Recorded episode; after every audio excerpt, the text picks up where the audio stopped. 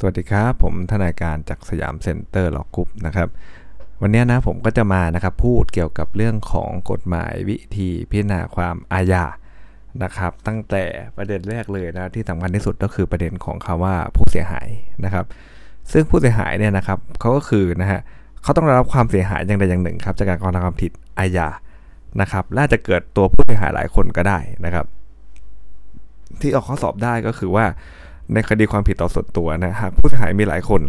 นะคนหนึ่งตกลงยอมความกับผู้เสียหาย ก็ย่อมไม่ทำให้สิทธินำคดีอาญามาฟ้องนะของผู้เสียคนอื่นระงับไปด้วยเนะอันนี้เราก็รู้เจตนาลมชัดเจนเลยถูกไหมฮะสมมุติว่าผู้เสียหายเขามีตั้งหลายคนแน่นะครับ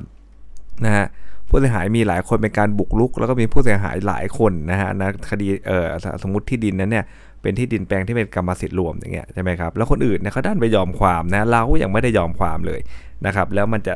ทำให้สิทธิดำเนินคดีอาญามาฟ้องมันระงับไปได้ยังไง ถูกไหมครับ หรือว่านะฮะอีกดีการหนึ่งนะครับ เรื่องรถมอเตอร์ไซค์ครับเป็นของลอลิงนะแล้วก็ผู้เสียหายยืมมาจากเพื่อนรุ่นน้องนะฮะไม่ได้ปรากฏว่าเขาได้มอบหมายให้เป็นผู้ครอบครองดูแลเรื่องนี้มันเป็นแค่ผู้ยืมเฉยๆนะครับนะเป็นแค่ผู้ยืมเฉยๆแต่ไอ้ผู้ยืมเนี่ยพอรถหายนะครับ ก็ดันไปแจ้งความร้องทุกข์นะฮะแต่เป็นผู้ยืมนี่นะครับ ไม่ใช่ครอบครองดูแลเลยแบบนี้เขาก็เลยไม่ใช่เป็นผู้เสียหาย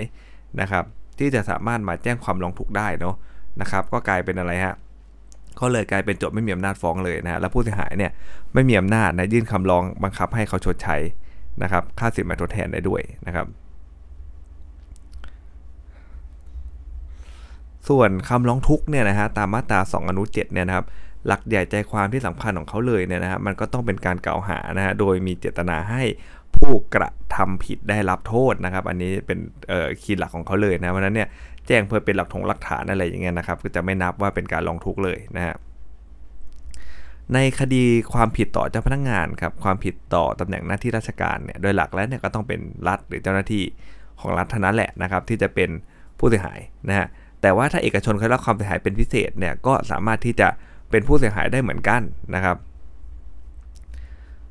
ผู้เสียหายนะฮะในความผิดฐานเบิกความเท็จนะฮะหรือนะครับ นำสืบหรือแสดงพยานหลักฐานเท็จเนี่ยนะฮะในการพิจารณาคดีได้แก่คู่ความในคดีและก็รัฐนะครับนะเขาเพราะอะไรฮะเจตนารมณ์ก็คือว่าเพราะเขาเนี่ยก็คือเป็นคนที่ได้รับผลเสียหายถูกไหมครับ เบิกความเท็จเนี่ยใครติดคุกล่ะนะครับมันใครใครเป็นผู้เสียหายถ้าเป็นคดีแพ่งใครแพ้ก็คือตัวของคู่ความนะครับและแน่นอนก็คือรัฐนะฮะก็คือรัฐนั่นแหละนะครับ เพราะว่าการเบิกความเท็จนะการนำสืบพยานหลักฐานเท็จเนี่ยมันก็ทำให้มันไม่มีความยุติธรรมเกิดขึ้นถูกไหมครับ ทีนี้ถ้าออกข้อสอบเนี่ยเขาต้องมาออกว่าเอ้ยแล้วอย่างทนายความเนี่ยนะฮะมันเป็นเรียกว่าเป็นผู้เสียหายด้วยไหมนะฮะทนายความบางท่านก็อาจจะดูว่าเออตัวเองก็เอ่อทำงานนี่ถูกไหมครับก็ใกล้ชิดกับคดีนะครับเพราะนั้นเนี่ยมาเบิกความเท็จทนายก็เสียหายด้วย แต่ทนายแพ้ขึ้นมานะฮะทนายก็จะเสียชื่ออะไรประมาณนี้นะครับแต่โดยหลักแล้วนะทนายเนี่ยไม่ได้ผู้ได้รับความเสียหาย โดยตรงถูกไหมถ้าเขาแพ้คดีก็ไม่เกี่ยวกับทนายโดยหลักแล้วนะครับเขาก็แพ้คดีเขาก็จ่ายเงินจ่ายทองไปติดคุกไปทนายก็ไม่ได้ไปเกี่ยวข้องอะไรในทางตรงด้วยอยู่แล้วนะเพราะนั้นทนายความเนี่ยก็จะไม่ใช่ผู้เสียหายในความผิดฐานเบิกความเท็จแล้วก็แสดงพยานฐานเท็จนะรวมถึงผู้รับมอบหน้าด้วยในคดีแพ่งหลาย ๆ คดีส่วนมากก็มีผู้รับมอบหน้านะฮะมาทำการแทนมาเบิกความแทนตัวความเลยนะครับ เราจะเห็นเลยว่าถ้าเป็นพวกบริษัทใหญ่ ๆ ทั้งหลายนะ แบบประเภทที่แบบบอกชื่อไปปุ๊บทุกคนรู้จักเนี่ย นะครับเวลามีคดีขึ้นศาลเนี่ยถ้าไม่ใช่เรื่องใหญ่โตจริงๆเนี่ยนะฮะเจ้าของเขาไม่ลงมาเองอยู่แล้วนะก็จะมีการมอบนาจมาให้คนอื่นเนี่ยนะครับมาดำเนินคดีแทนนะฮะประเด็นคือถ้าเรื่องนี้เอาแบบข้อสอบนะฮะเขาก็ต้องออกในกรณีที่ว่าไอ้คนอื่นนั่นแหละนะครับนะผู้รับมอบน้านั่นแหละนะครับมาดำเนินคดีแทนแล้วก็ปรากฏว่ามันมีการเบิกความเท็จมีอะไรเงี้ยนะฮะผู้รับมอบน้าก็ไปแจ้งความร้องทุกข์หรือ อาจจะข้อสอบว่าไปฟ้องคดีแทนเลยนะครับ ซึ่งแบบนี้เนี่ยเขาไม่ใช่ผู้เสียหายนะนะครับ ไม่มีอำนาจในการจะไปฟ้องนะครับ ตามมาตรา 21 อนุ 2 นั่นเองนะครับเออเออมาตรา 28 อนุ 2 นะอีกอย่างหนึ่งที่อาจจะมาชาเลนจ์เราได้คือผู้เสียหายในความผิดฐานบุกรุกนะครับนะไม่จำเป็นจะต้องเป็นเจ้าของกรรมสิทธิ์นั้น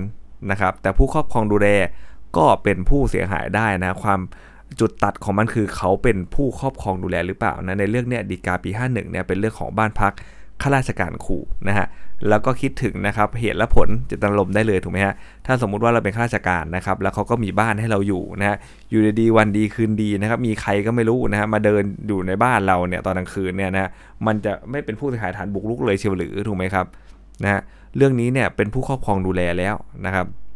นะฮะเพราะนั้นนี่ก็จะเป็นเขตสถานนะครับของครูคนนั้นนะฮะเขาก็ย่อมเป็นผู้ครอบครองดูแลเขาก็เป็นผู้เสียหายในความผิดฐานบุกรุกได้นะครับ ต้องดูดีๆนะบางอย่างเนี่ยมันก็ไม่ใช่ผู้ครอบครองดูแลนะ มันจะมีดีกาหนึ่งเป็นดีกาของประมาณปั๊มน้ำมันนะฮะแล้วก็มีบ้านด้านหลังอะที่ให้เหมือนให้เหมือนพูดง่ายๆเหมือนให้เด็กปั๊มอยู่อย่างเงี้ยนะครับ แต่ว่าก็ถ้าใครเข้าใครออกเนี่ยก็จะมานอนตรงนี้ได้อะไรประมาณนี้นะครับ ไม่ได้แบบมอบการครอบครองดูแลเป็นกิจลักษณะอะไรแบบนั้นนะนะวันดีคืนดีก็ทะเลาะกับใครไม่รู้นะโดนเขามาเคลื่องหินใส่นะกระจกห้องแตกนะฮะไอตัวของเด็กปั๊มเนี่ยพูดง่ายๆนะครับก็ไปแจ้งความร้องทุกข์ฐานทำให้เสียทรัพย์อะไรเงี้ยนะฮะ ศาลท่านก็บอกว่าแบบเนี้ยไม่ใช่ผู้เสียหายนะครับ เพราะว่าไม่ได้มอบการครอบครองดูแลไปให้เป็นกิจลักษณะไอคนที่ต้องมาแจ้งความร้องทุกข์จริงก็คือเจ้าของปั๊มนั่นเองนะครับ เพราะมันจะโยงหลายเรื่องนะนะครับ มันตั้งแต่ถ้าร้องทุกข์ไปเนี่ยไม่ใช่ผู้เสียหายก็ร้องทุกข์ไม่ได้อาทำให้เสียทรัพย์เป็นคดีความผิดต่อส่วนตัวอีกนะตำรวจก็ไม่สามารถที่จะทำการสอบสวนได้นะตำรวจทำการสอบสวนไม่ได้อายการก็ไม่มีอำนาจฟ้องนะมันก็หลุดต่อไปเป็นทอดๆเลยยิ่งถ้ามีพวกเกี่ยวกับการยื่นนะขอ เออเขาเรียกว่าอะไรคดีแพ่งเกี่ยวเนื่องคดีอาญานะขอค่าเสียหายอะไรต่างๆ มันก็หลุดมาทั้งยวงเลยนะครับ ต่อไปครับเรื่องของผู้เสียหายนะฮะที่ให้เห็นภาพง่ายๆนะครับ ตัวอย่างที่เห็นภาพง่ายๆก็คือว่าเรื่องเนี้ยนะครับ เจ้าเอกเนี่ยเขาเป็นลูกจ้างโทนะฮะนะโทเป็นเท่าแก่นะฮะวันดีคืนดีเจ้าตีเอารถมาซ่อมนะฮะก็จ้างโทเนี่ยจ้างเท่าแก่บอกหมื่นห้านะระหว่างกำลังซ่อมไอ้ตัวลูกจ้างกับเจ้าเอกตัวดีเนี่ยนะก็มาหลอกลวงตรีว่าเฮ้ย ไอ้เท่าแก่โทเนี่ยให้มารับเงินจำนวน 1 0,000 บาทจะไปซื้ออะไรนะความจริงไม่ได้มอบเงินนะครับแบบเนี้ยโดยเบสิกเลยเขาก็ถามว่าใครเป็นผู้เสียหายเสียหายในความผิดฐานอะไรก็ต้องเป็นช่อโกงถูกไหมฮะก็ต้องเป็นช่อโกงนะครับได้รับความเสียหายแล้วตีนะนะฮะเขาได้รับความเสียหายแล้วเพราะเอกไอ้เนี่ยตัวลูกจ้างมันมาช่อโกงเขานะแม้ต่อมานะครับถ้าข้อสอบออกนะจะมีท่อนตรงนี้มาเสมอเลยนะแม้ต่อมาเนี่ยไอ้เจ้าโทเนี่ยเท่าเก๋เป็นไงครับสงสารลูกน้องนะฮะก็ยอมรับเงินนะครับ รับเงินอีกเพียง 5,000 บาทนะเพราะว่าค่าซ่อมจริงๆมันหมื่นห้านี่นะลูกน้องมาโกงไปหมื่นหนึ่งนะเท่าแก่ก็โกงลูกน้องติดคุกก็ไม่เป็นไรผมรับอีก 5,000 ก็พอยังไง คุณก็จะซ่อมรถผมเออหมื่นห้าอยู่แล้วนี่นะครับรับอีก5,000ก็พอมันก็เขาเรียกอะไรเบรกอีเวนต์ไปก็เท่ากันไปอย่างเงี้ยถูกไหมฮะแล้วก็ส่งมอบรถคืนให้ตีไปก็ไม่ได้ทำให้นายเอกเนี่ยเขาหลุดพ้นจากความรับผิดทางอาญานะฮะแต่ถ้าข้อเท็จจริงเขาเปลี่ยนไปนิดนึงนะครับว่าไอ้เจ้าโทเท่าแก่เนี่ยมอบหมายนะครับให้มารับเงินจริงนะฮะ รับจริงหมื่นบาทรับไปจริงๆนะฮะก็มอบเงินให้ไปจริงๆ แต่กลับมาบอกหลอกลวงเท่าแก่ว่าเฮ้ยไอ้เจ้าลูกค้าเขาไม่จ่ายเงินนะนะครับแล้วเงินไปใช้สอยส่วนตัวถามว่ามันผิดช่อโกงกับไอ้เจ้าตัวของลูกค้าไหมก็ไม่ใช่ถูกไหมฮะเพราะเขาให้มารับเงินจริงๆ ถูกไหมครับ แต่เรื่องเนี้ยมันผิดฐานยักยอกนะครับนะ ความผิดฐานยักยอก และไอ้ตัวคนเสียหายก็เป็นเท่าแก่นั่นแหละนะครับ นะฮะเขาเป็นผู้เสียหายในความผิดฐานฐานยักยอกนั้นในตรีไม่ใช่ผู้เสียหายแหละนะครับ ความผิดฐานยักยอกเนี่ยนะถ้าเขาสอบถามว่าใครเป็นผู้เสียหายได้บ้างนะครับ ก็จะต้องเป็นเจ้าของทรัพย์ หรือผู้ที่มีสิทธิ์นะครอบครองทรัพย์สินที่ถูกยักยอกนั้นด้วยนะครับนะเราต้องค่อนข้างแม่นนะครับ เพราะว่าเวลาเขาสอบออกนะเขาก็จะถามนะเขาก็จะถามเรานะครับว่าไอความผิดแต่ละฐานเนี่ยใครเป็นผู้เสียหายนะครับเขาจะไม่บอกตรงๆเลยเขาจะไม่บอกด้วยซ้ำนะฮะว่า ว่าไอ้ความผิดเนี่ยมันเป็นความผิดฐานอะไรบางทีก็ไม่บอกนะเราก็ต้องวินิจฉัยเองว่าอ๋อไอ้การกระทำแบบเนี้ยมันเป็นบุกรุกนะ มันเป็นลักทรัพย์นะ แต่เขาจะไม่ออกลึกมากถ้าเป็นวิอาญานะเขาจะให้วินิจฉัยได้ค่อนข้างไม่ซับซ้อนเท่าไหร่นะเพราะว่ามันไม่ใช่ข้อสอบอาญาใช่ไหมฮะเขาก็จะไม่ให้ต้องวินิจฉัยถึงขนาดว่าโอ้โหลึกๆ แล้วก็ต้องให้เราวินิจฉัยว่ามันเป็นบุกรุกไหมนะ จะไม่มีการหลอกอะไรอะไรตรงเนี้ยนะครับถ้าเป็นข้อสอบวิอาญานะก็จะให้รู้เลยนะว่ามันเป็นบุกรุกหรือเป็นลักทรัพย์แต่จุดที่เขาจะถามจริงคือว่าคุณรู้ไหมนะฮะว่าไอ้ความผิดฐานเนี้ย ไอ้คนเนี้ยในข้อสอบเนี่ยที่มันไปร้องทุกเนี่ยนะฮะที่มันมาฟ้องเนี่ยมันเป็นผู้เสียหายหรือเปล่านะครับเพราะถ้าเขาไม่ใช่ผู้เสียหายเขาก็ฟ้องไม่ได้นะมาตรา28 อนุ 2 ก็บอกอยู่แล้วนะมาตรา121 มาตรา123 ก็ชัดอยู่แล้วว่าเฉพาะผู้เสียหายเท่านั้นนะที่สามารถจะมาร้องทุกได้นะครับและแน่นอนว่าข้อสอบก็จะต้องออกให้มันเป็นความผิดต่อส่วนตัวด้วยนะครับเพราะถ้าเป็นความแต่ก็ถ้าเป็นความผิดต่อแผ่นดินก็อาจจะเอ่อมา สอบถามเรานะในลักษณะที่เราวินิจฉัยว่าอ๋อจริง ๆ จะมีอำนาจร้องทุกข์หรือไม่ร้องทุกข์มันก็ไม่ได้เกี่ยวนะมันเป็นความผิดต่อแผ่นดินนะครับยังไงพนักงานสอบสวนมีอำนาจที่จะสอบสวนได้อยู่แล้วอะไรเงี้ยก็เป็นไปได้นะ แต่จะไม่ค่อยมาอย่างนั้นหรอกนะครับ มาแบบเป็นความผิดต่อส่วนตัวเนี่ยสละสลวยกว่าเยอะนะความผิดฐานบุกรุกกับลักทรัพย์เนี่ยนะฮะคนที่เสียหายก็คือเจ้าของกรรมสิทธิ์แน่นอนนะฮะเราซื้อรถมานะครับ นะซื้อสดมาเลยนะครับ เราเป็นเจ้าของกรรมสิทธิ์เลยนะฮะโดนขโมยไปโดนทำให้รถเสียหายแน่นอนแล้วว่าเราเป็นผู้เสียหายนะหรือผู้ครอบครองดูแลนะครับผู้ครอบครองดูแลนะก็เป็นผู้เสียหายได้อย่างเช่นอะไรครับยกตัวอย่างง่ายสุดก็รถเหมือนกันนะติดไฟแนนซ์อยู่ถูกไหมฮะกู้เงินเข้ามาซื้อนะครับนะวางดาวแล้วก็ผ่อนกับธนาคาร จะรู้ถ้าใครเคยผ่อนรถก็จะรู้ว่ากรรมสิทธิ์มันยังไม่โอนมา เล่มมันยังอยู่กับแบงก์อยู่เลยนะครับ แต่ว่าอะไรครับ แต่ว่า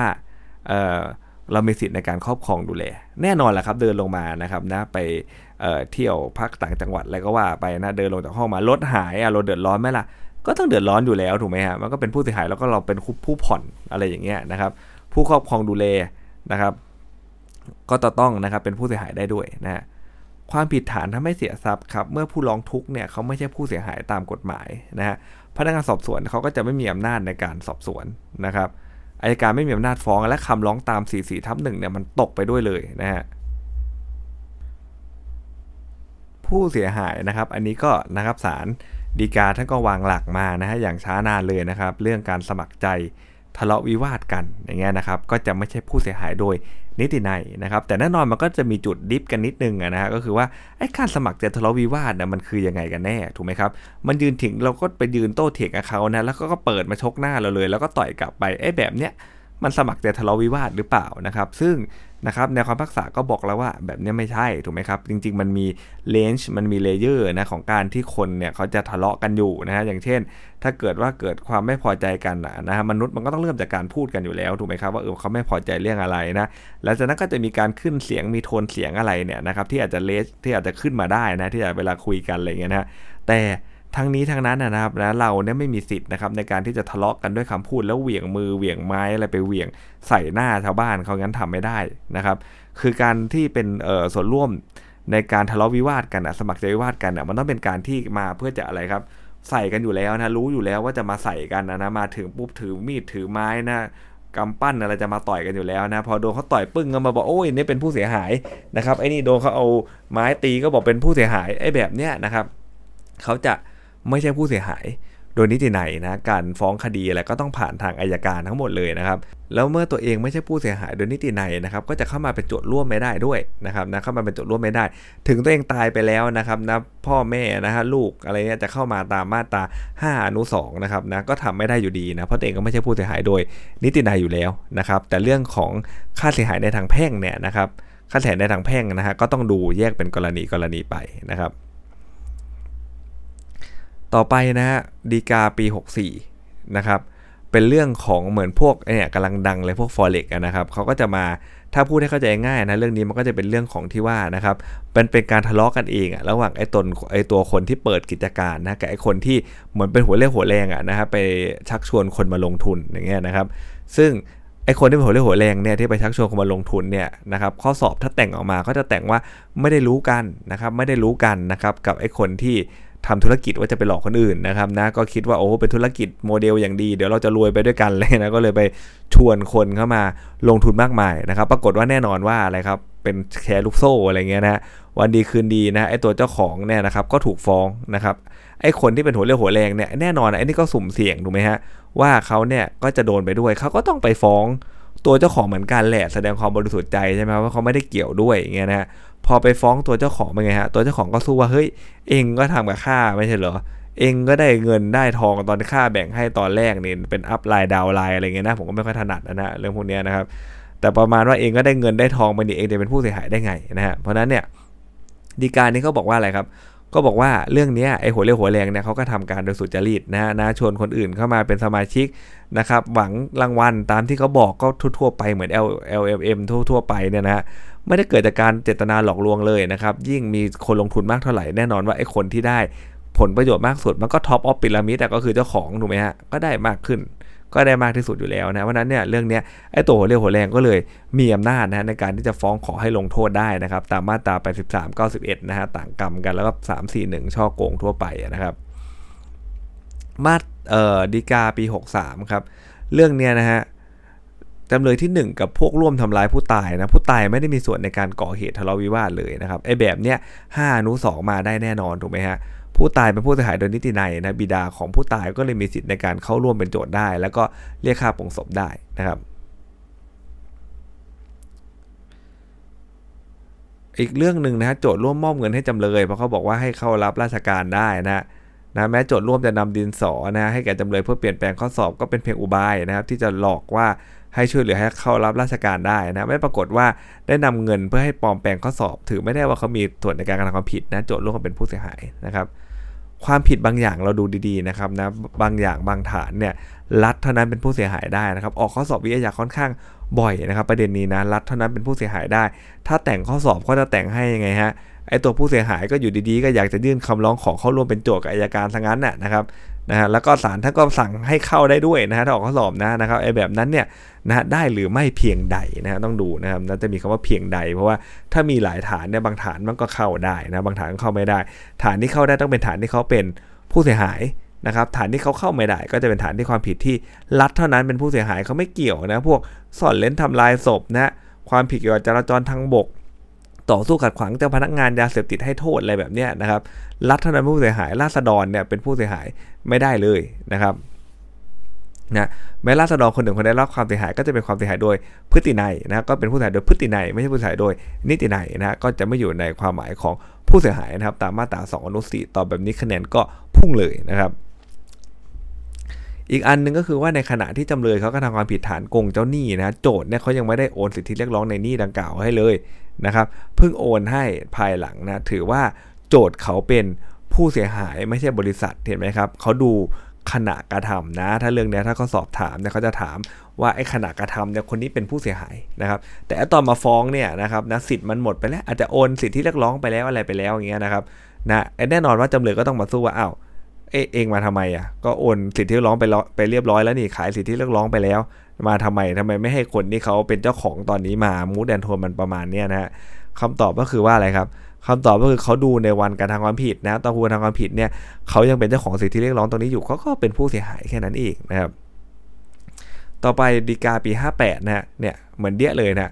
บุคคลที่รับความเสียหายจากการทำผิดเนี่ยนะจะต้องพิจารณาจากขณะที่ความผิดเกิดขึ้นว่านะเขาได้รับความเสียหายจากการกระทำความผิดนั้นหรือไม่นะแล้วก็สิทธิ ของการเป็นผู้เสียหายนั้นเป็นสิทธิ์เฉพาะตัวนะฮะโอนไปยังผู้อื่นเนี่ยนะครับไม่ได้นะครับนะโอนไปยังผู้อื่นไม่ได้นะครับ เพราะนั้นแน่สิทธิ์ในการเป็นผู้เสียหายในคดีอาญาก็ต้องพิจารณาในขณะที่มีการกระทำความผิดเกิดขึ้นนะครับ แม้ขณะที่ฟ้องคดีนะตรงนี้เขาถามแน่นอนนะโจทย์เนี่ยเขาได้โอนสิทธิที่เรียกร้องตามคำพิพากษาในคดีแพ่งไปให้แก่บริษัทบอลแล้วก็ตามนะแต่วันที่ทำผิดเนี่ยโจทย์ก็ยังเป็นเจ้าหนี้นี่ตามคำพิพากษาอยู่นี่นะครับก็ฟ้องได้แค่นั้นเองนะฮะ อีกอันนึงโจรลักโจรนะครับนะบางทีนะถ้าเขาสอบออกอาจจะออกกรณีนี้ก็ได้นะโจรลักโจรนะครับโจรไปขโมยของเข้ามานะฮะจะขโมยเงินเข้ามายักยอกเงินมาอะไรก็ว่าไปนะระหว่างทางกำลังเดินกลับบ้านปรากฏว่าอะไรครับ โดนชิงทรัพย์นะฮะโดนชิงทรัพย์ไอ้เงินที่ไปขโมยมาไปยักยอกมาโดนชิงทรัพย์ไอ้แบบเนี้ยนะฮะเขาเป็นผู้เสียหายหรือเปล่านะครับเขาเป็นผู้เสียหายหรือเปล่านะคำตอบทางกฎหมายถือว่าเป็นนะฮะเป็นผู้เสียหาย ถามว่าทำไมนะครับก็ต้องดูเจตนารมณ์ของกฎหมายนะครับว่านะครับถ้าดูในลักษณะของความที่แบบความถูกต้องตามคันลองอะนะอาจจะไม่ตรงใจใครหลาย ๆ คนนะฮะเวลาถ้ามีคนที่เขาขโมยเงินไปนะครับยักยอกเงินไปเนี่ยหน้าที่ตามกฎหมายเขาคือการนำกลับมาคืนถูกไหมฮะต้องนำกลับมาคืนเจ้าของนะครับเพราะนั้นเนี่ยนะในเมื่อเขาต้องนำกลับมาคืนเนี่ยนะฮะถ้าเกิดว่า เขาโดนขโมยนะหรือว่าโดนลักโดนชิงโดนป้นไปเนี่ยนะครับเขาก็เป็นผู้เสียหายเพราะเขายังมีหน้าที่ต้องเอาเงินกลับมาคืนอยู่นะครับนะซึ่งในความเป็นจริงมันไม่เอามาคืนหรอกนะครับนะเขาก็เป็นผู้เสียหายอยู่นะครับแล้วก็แน่นอนว่าไอ้คนที่เป็นเจ้าของเงินจริง ๆ ก็เป็นผู้เสียหายด้วยนะฮะต่อไปนะครับจะเป็นเรื่องของข้อสังเกตเกี่ยวกับการดำเนินคดีอาญาของผู้เยาว์นะครับ ถ้าออกข้อสอบก็ต้องท่องไปให้ได้นะ เพราะว่า มันเป็นข้อที่ค่อนข้างจะเป็นอะไรที่มันเฉพาะนะบางคนข้ามไปเลยนะครับบางคนก็ข้ามตรงนี้ไปเลยนะออกข้อสอบมาก็ก็จะทำไม่ได้ถ้าออกจะไม่ค่อยออกซับซ้อนนะก็จะถามตรงไปตรงมานี่แหละนะเดี๋ยวเราไปดูทีละประเด็นที่น่าสนใจ ถ้าเกิดเป็นเรื่องของเอ่อการกระทำความผิดที่กระทำกับผู้เยาว์นะครับ การกระทำความผิดนะที่ทำต่อผู้เยาว์เนี่ยนะครับ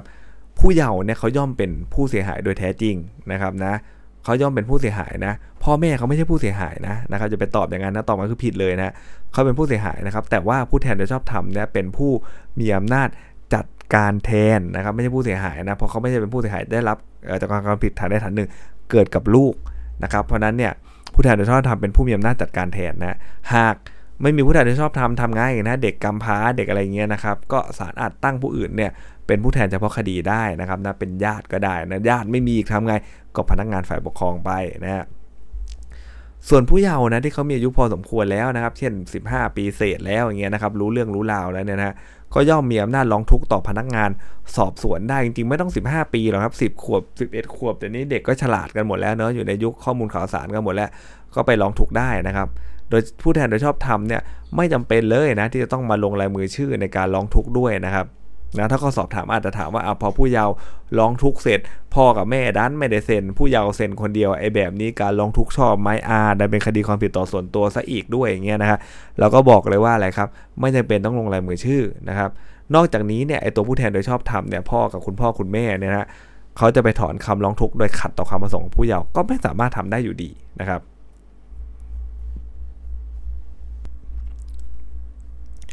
ผู้แทนโดยชอบธรรมนะในฐานะที่เป็นผู้มีอำนาจจัดการแทนผู้เยาว์เนี่ยก็ย่อมมีอำนาจร้องทุกข์ได้ด้วยนะครับนะมีอำนาจร้องทุกข์ได้นะฮะตัวของผู้แทนโดยชอบธรรมนะครับบางทีผู้เยาว์อายุ 6-7 ขวบแน่นอนแหละยังไปร้องทุกข์ไม่เป็นหรอกนะครับเดาว่าอย่างนั้นนะนะฮะไม่แน่เหมือนกันเด็กสมัยนี้ก็ความสามารถก็เยอะนะบางคนอาจจะไปร้องทุกข์ได้ก็ได้นะเพราะเดี๋ยวนี้อย่างที่บอกครับเป็นยุคข้อมูลข่าวสารนะรเพราะนั้นเด็กเดี๋ยวนี้เขาโตมากับ Google นะเดี๋ยวต่อไปก็โตมากับ AI อีกนะเพราะนั้นข้อมูลเขาได้รับเยอะ จะพบกับเด็กที่เขามีความสามารถนะครับ สูงก็วัยเยอะมากนะยุคนี้นะครับเพราะนั้นเนี่ยผู้แทนโดยชอบทำโดยหลัก แล้วก็จะเป็นผู้มีอำนาจจากการแทงผู้เยาว์นะไปร้องทุกได้นะร้องทุกเองได้นะครับ แต่ถ้าเขาสอบถามว่าจะถามว่าเวลามาถอนถอนเองได้ไหมคำตอบคือ ถอนเองก็ได้นะ แต่จะถอนคำร้องทุกข์โดยขัดต่อความประสงค์ของผู้เยาว์เขาไม่ได้นะครับ ผู้เยาว์นะหรือผู้ทำโดยชอบทำก็ย่อมมอมหน้าให้ผู้อื่นร้องทุกข์ได้นะ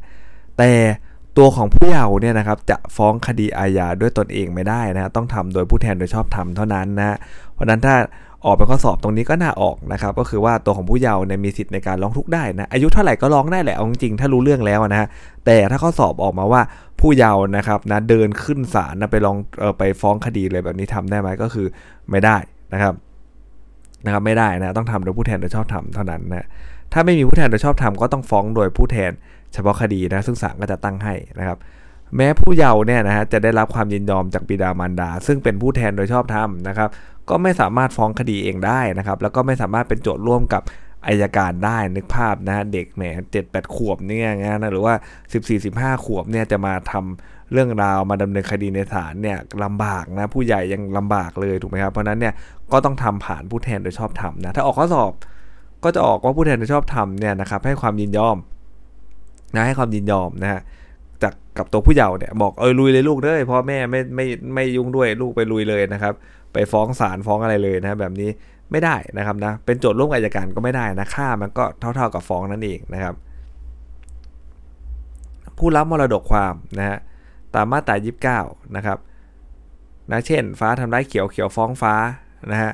ขณะพิจารณาคดีเขียวตายขึ้นมาอย่างเงี้ยนะครับมีทายาทคนเดียวคือแดงนะแต่เป็นผู้เยาว์ กรณีนี้ก็ต้องให้ผู้แทนโดยชอบทำดำเนินคดีแทนเห็นไหมฮะมีผู้เยาว์เป็นทายาทคนเดียวนะแล้วก็รับมรดกความจะรับได้ไงล่ะยังเป็นผู้เยาว์อยู่เลยนะก็ต้องไปหานะครับผู้แทนโดยชอบทำเนี่ยนะของผู้เยาว์เนี่ยให้เขามาดำเนินคดีแทนนั่นเองนะครับ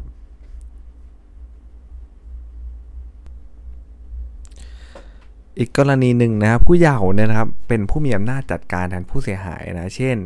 แดงนะบิดาของดำนะซึ่งเป็นผู้เยาว์เนี่ยถูกคนร้ายฆ่าตายนะ ดำซึ่งเป็นผู้สืบสันดานก็ย่อมมีอำนาจที่จะเข้ามาจัดการแทนได้ตามมาตรา5อนุ2อยู่แล้วนะครับ แต่ถ้าเกิดว่าเป็นการที่ฟ้องคดีเองนะดำต้องให้ผู้แทนโดยชอบทำดำเนินคดีแทนนะครับ ท่านก็จะเเข้าใจอยู่แล้วนะครับว่าแบบไหนมีอำนาจแบบไหนไม่มีอำนาจนะครับ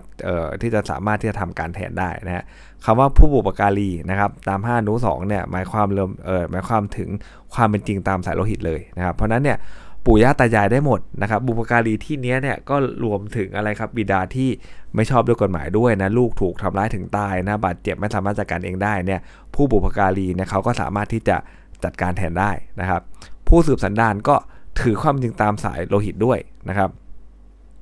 สามีภรรยาอันนี้แน่นอนว่าต้อง ชอบด้วยกฎหมายนะความเป็นสามีภรรยาเนี่ยจะมีขึ้นมาได้เนี่ยนะครับต้องจดทะเบียนสมรสนะไม่งั้นมันจะเป็นคำว่า ฉันสามีภรรยานะซึ่งความจริงแล้วไม่ใช่อย่างเงี้ยนะครับหากเป็นกรณีที่ภรรยาถูกทำร้ายถึงตายบาดเจ็บโดยไม่สามารถจัดการเองได้เนี่ยสามีจัดการได้เลยนะไม่ต้องรับอนุญาตตามมาตราสีวรรคสองก่อนนะครับ ดีกาปี 57 ครับวอลแหวนเนี่ยไม่ได้จดทะเบียนสมรสกับสอเสือผู้ตายนะไม่ถือว่าเป็นสามีภรรยากันโดยชอบด้วยกฎหมายนะวอลแหวนก็ไม่ใช่ผู้เสียหายโดยนิตินัยนะไม่ใช่ผู้เสียหายตามมาตรา5อนุ2นะเพราะนั้นเนี่ยไม่มีสิทธิ์นะครับที่จะเข้าร่วมเป็นโจทย์กับอายการ ถ้าออกแบบนี้ต้องรีบคว้าไว้นะ ถ้าข้อสอบออกแบบนี้นะ ถือว่าเมตตาแล้วนะครับนะรีบคว้าไว้นะ เรื่องเนี่ยไม่ได้จดทะเบียนสมรสกันนะครับ บางที เราอ่านข้อสอบนะก็เข้าใจนะว่าข้อสอบเขาไม่ออกง่ายๆหรอกนะ แต่บางทีก็อย่าไปคิดว่าข้อสอบเขาจะซับซ้อนเป็นทุกประเด็นนะครับ บางประเด็นเขาออกมาเพื่อจะถั่วๆเป็นประเด็นช่วยแล้ว อย่าไปคิดมากเกินตอบแบบหักมุมไปหักมุมมากลายเป็นไอ้ที่ยากก็ผิดนะไอ้ที่ออกง่ายก็ผิดอีกนะเพราะคิดว่าเขาจะหลอกจริงเขาไม่ได้หลอกอะไรเลยอย่างเงี้ยนะครับผู้มีอำนาจจัดการแทนนะฮะตามมาตรานี้แน่นอนว่าไม่รวมถึงพี่เขยแน่นอน แล้วก็ไม่รวมถึงผู้รับบุตรบุญธรรมนะครับ ไม่รวมนะเพราะว่าตามความเป็นจริงอย่างที่บอกนะฮะ คำว่าบาดเจ็บนะฮะจนไม่สามารถจัดการเองได้เนี่ยนะครับ แล้วก็ต้องนะฮะดูความหมายมันก็คือว่าถูกทำร้ายนะได้รับบาดเจ็บอย่างร้ายแรงเลยนะครับ ไม่สามารถจะจัดการได้เลยเช่นอะไรครับโดนตีจนเสียสติสัมปชัญญะเลยสูญเสียความทรงจำร่างกายเคลื่อนไหวไม่ได้เป็นอัมพาตนะพูดไม่เข้าใจแล้วอะไรเงี้ยนะครับ ถ้าเกิดสมมุติว่านะครับ เออเขายังเขาไม่สามารถเดินหรือช่วยเหลือตัวเองได้นะครับ ว่าต้องนั่งบนรถเข็นตลอดเนี่ยไอ้แบบเนี้ยนะยังไม่ถึงการร้ายแรงจะไม่สามารถจัดการเองได้นะ ต้องมาเองนะครับนะอยู่บนรถเข็นก็เข็นขึ้นศาลมาอะไรเงี้ยนะฮะก็สามารถที่จะมาศาลเองได้อยู่ประมาณเนี้ยนะครับ มันต้องหนักจริงอะคือไม่ตายก็เหมือนตายประมาณเนี้ยนะครับมันถึงจะเข้า5อนุ2นะครับ กรณีนะครับที่จะนะก่อให้เกิดผู้มีอำนาจจัดการแทนนะครับ ตามมาตรา5 อนุ2ได้นะ การตายหรือการบาดเจ็บนั้น อันนี้ก็ออกข้อสอบมาอย่างช้านานเหมือนกันนะ มันต้องเกิดจากผลการกระทำความผิดนะของผู้ทำความผิดด้วยนะ โดยอาจจะเกิดจากการเจตนาหรือประมาทก็ได้นะครับนะแต่มันต้องเป็นผลเลยผลโดยตรงแน่นะครับนะผลที่มันย่อมเกิดขึ้นได้แล้วก็ว่าไปนะ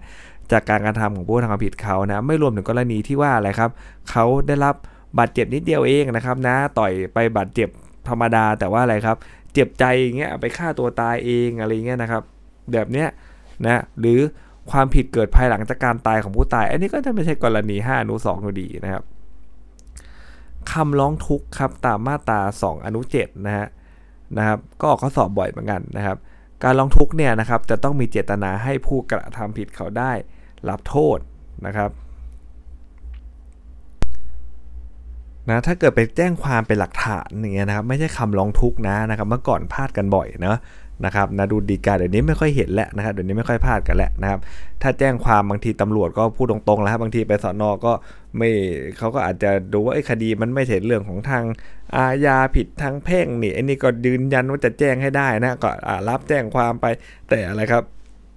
แจ้งเป็นหลักฐานนะเพราะถ้าแจ้งเพื่อลองทุกข์เมื่อไหร่เนี่ยก็ต้องมีการดำเนินคดี ต้องมีการสอบสวนอะไรต่อไปอย่างเงี้ยนะครับ เพราะนั้นเนี่ยเราดูดีๆนะความผิดต่อส่วนตัวเนี่ยนะถ้าขณะแจ้งความเนี่ยนะครับผู้เสียหายยังไม่ประสงค์ให้เจ้าพนักงานดำเนินคดีนะจะไปขอตกลงก่อนนะครับหากตกลงไม่ได้จะดำเนินคดีนะถ้าตกลงไม่ได้ก็จะมอบคดีให้ทำการดำเนินการต่อไป แบบนี้เป็นคำร้องทุกข์ที่ชอบด้วยกฎหมายแล้วนะครับถ้าเป็นการแจ้งเพื่อไม่คดีขาดอายุความ อันนี้ไม่เป็นการร้องทุกข์จะไปเขียนอย่างนั้นเลยนะครับ ห้ามไปเขียนว่าแจ้งเพื่อไม่คดีขาดอายุความโดยเฉพาะคดีความผิดต่อส่วนตัวเนี่ยนะครับนะสเดือนเนี่ยนะครับอย่าไปเขียนอะไรอย่างนั้นนะครับ เราเขียนเลยว่านะมีเจตนาให้ผู้กระทำความผิดเขาได้รับโทษนะครับนะเราจะมาฟ้องเองทีหลังก็ฟ้องได้อยู่ดีอะไรเงี้ยอย่าไปเขียนว่าไม่ให้คดีขาดยุความเงี้ยนะครับ ในกรณีที่นะฮะผู้เกี่ยวข้องในการกระทำความผิดเนี่ยมีตั้งแต่สองคนขึ้นไปนะครับ ผู้เสียหายก็จะต้องร้องทุกข์ให้มันครบนะฮะนะครบนะครอบคลุมถึงผู้กระทำความผิดทุกคนด้วยนะไม่ฉะนั้นเนี่ยจะถือว่าว่าอะไรฮะถือว่าจะเอ่อว่าไม่ประสงค์ดำเนินคดีกับคนที่ไม่ได้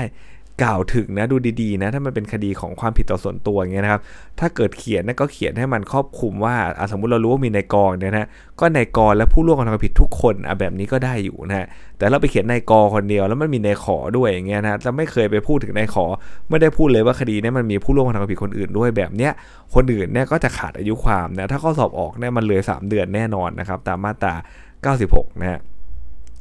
การร้องทุกข์ครับอ่านมอบหน้าให้ร้องทุกข์แทนกันได้นะเนื่องจากไม่มีกฎหมาย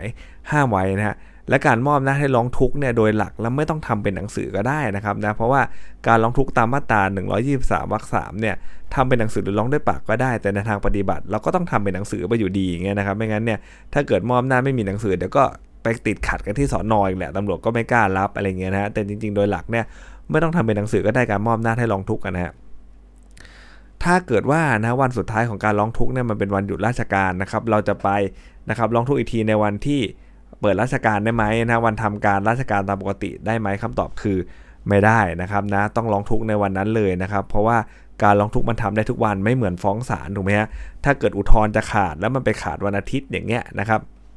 ก็ยังสามารถที่จะ ไปยื่นนะครับอุทธรณ์วันจันทร์ได้นะในวันถัดไปที่ศาลเปิดทำการก็ยังได้อยู่เป็นวันสุดท้ายอย่างเงี้ยนะครับเพราะว่าศาลเขามีวันเปิดวันปิดวันหยุดใช่ไหมฮะแต่ว่าสอนอเนี่ยมันไม่มีวันปิดนะครับนะไม่มีวันไหนที่ปิดทำการเปิดตลอดเปิด 24 ชั่วโมงนะครับการร้องทุก็ต้องไปต้องไปทำณวันที่จะขายดอายุความก็ต้องไปวันนั้นเลยนะครับ การถอนคำร้องทุกข์ครับ